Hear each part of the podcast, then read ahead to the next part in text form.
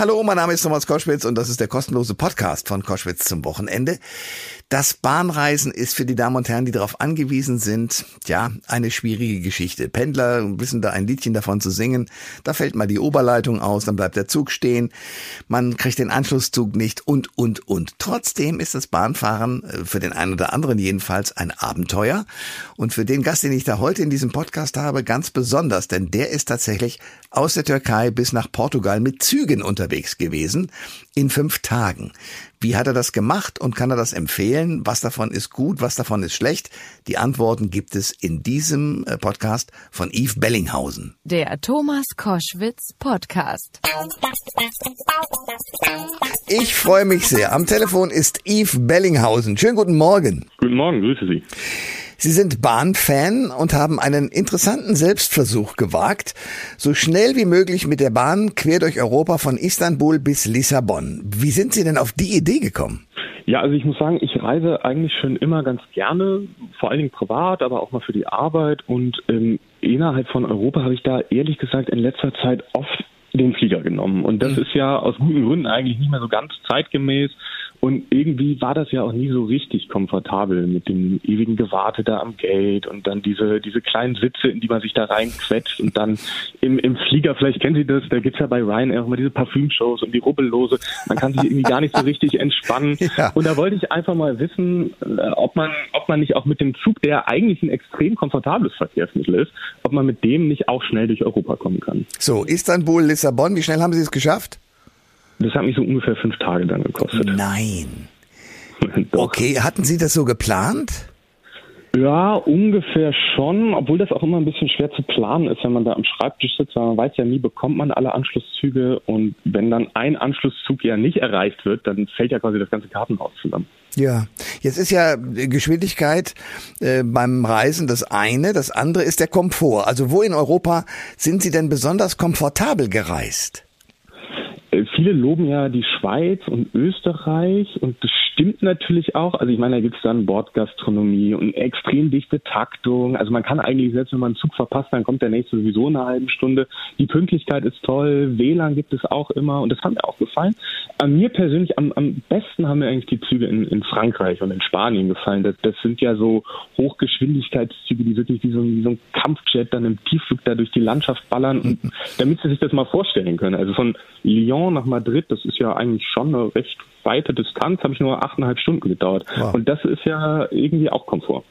Äh, wie war das denn mit der Verpflegung? Sie haben es so ein bisschen angedeutet, also Bordbistro, Speisewagen oder die gute alte Bahnhofsgaststätte. Wie ist das quer durch Europa? Äh, ich, ich war schon immer ganz gerne im Bordrestaurant, also im Railjet, da habe ich mir dann mal so ein Wiener Schnitzel geholt, aber das kam dann irgendwie auch aus so einer Art Mikrowelle eigentlich.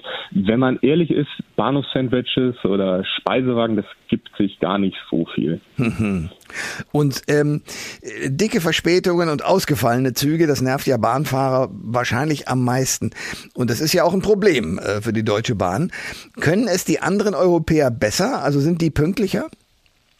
Also in meinem ganz speziellen Fall, ich bin mit 13 Zügen gefahren, zwölfmal umgestiegen.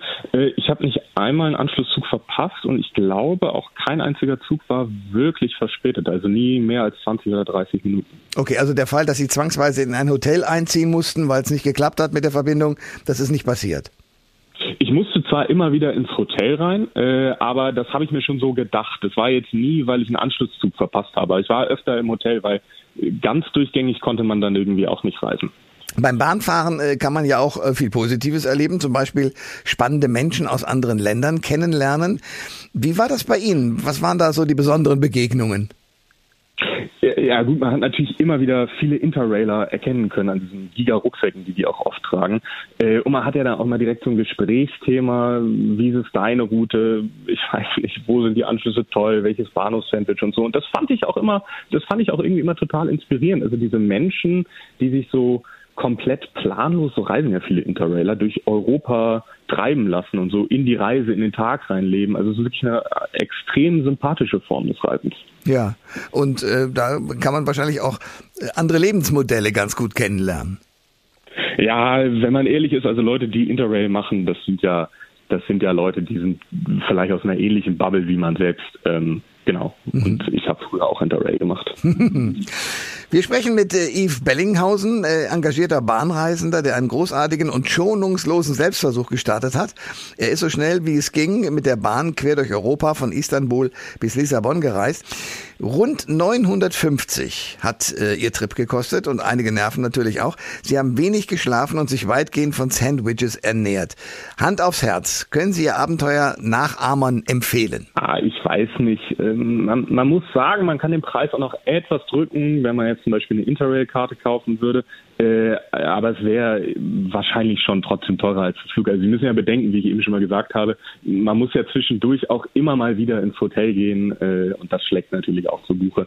Und so richtig komfortabel ist es ja auch einfach nicht. Also eine Etappe zum Beispiel, da bin ich mal 38 Stunden am Stück wirklich gefahren. Also von Sofia nach Genf war das. Hm. Und danach, da, da, da fühlen sie sich halt wirklich wie so einmal durch den Reißwolf gejagt. Dann dieser ganze, der ganze Stress, bekomme ich diesen Anschlusszug, der wenige Schlaf, dieses ungesunde Essen. Also nach so einer Fahrt, da muss man erstmal äh, eigentlich Urlaub machen. Ähm, aber man hat natürlich ein Abenteuer gemacht und man muss sagen, es gibt natürlich auch Verbindungen, die sich einfach besser anbieten als das, was ich jetzt gemacht habe. Das war vielleicht nicht repräsentativ. Also gerade von Frankfurt aus gibt es ja viele gute internationale Verbindungen nach Paris oder Brüssel oder sogar ins Mittelmeer nach Marseille ist ja man mit dem TGW in siebeneinhalb Stunden oder so. Ja, was wirklich schnell ist.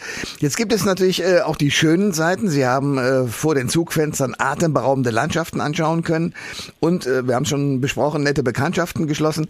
Das spricht natürlich fürs Bahnfahren. Was würden Sie sich als Fan denn wünschen? Was muss besser werden im gesamteuropäischen Bahnverkehr? Praktisch wäre, wenn es jetzt erstmal so international abgestimmte Verbindungen geben würde. Also so eine Art Taktfahrplan, wie man das schon aus der Schweiz eigentlich kennt, nur eben für europäische Relationen.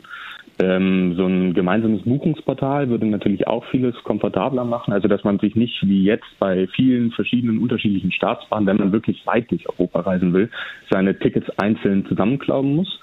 Äh, und natürlich viel, viel mehr Nachtzüge, weil das eine sehr praktische und irgendwie auch schnelle, man schläft ja Form zu reisen ist. Ja. Äh, aber da tut sich ja auch im Moment einiges.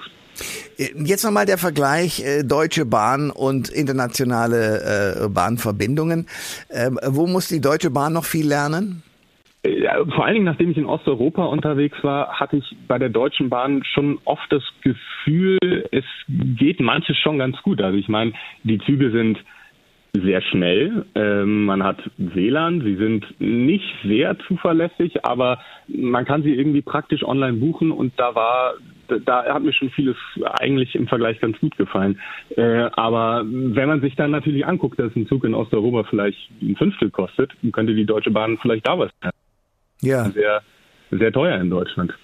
Ähm, und welche Bahnstrecke bzw. welche Staatsbahn hat Ihnen am besten gefallen? Hm, ich glaube, das war die spanische, aufgrund dieser wahnsinnigen Geschwindigkeit, mit der man da vorankommt, ne? wo dann auch nicht an jedem Provinzbahnhof angehalten wird, in Fulda und Erfurt und Eisenach oder so, äh, sondern wo man dann wirklich äh, eigentlich wie mit dem Flugzeug unterwegs ist. Okay, also in 119 Stunden und 16 Minuten mit dem Zug durch Europa von Istanbul bis Lissabon. Dieses Abenteuer hat Bahnfan Yves Bellinghausen aus Köln erlebt und er hat uns davon erzählt. Herr Bellinghausen, danke für das Gespräch. Ja, ich danke. Alle Informationen zur Sendung gibt es online auf thomas-koschwitz.de.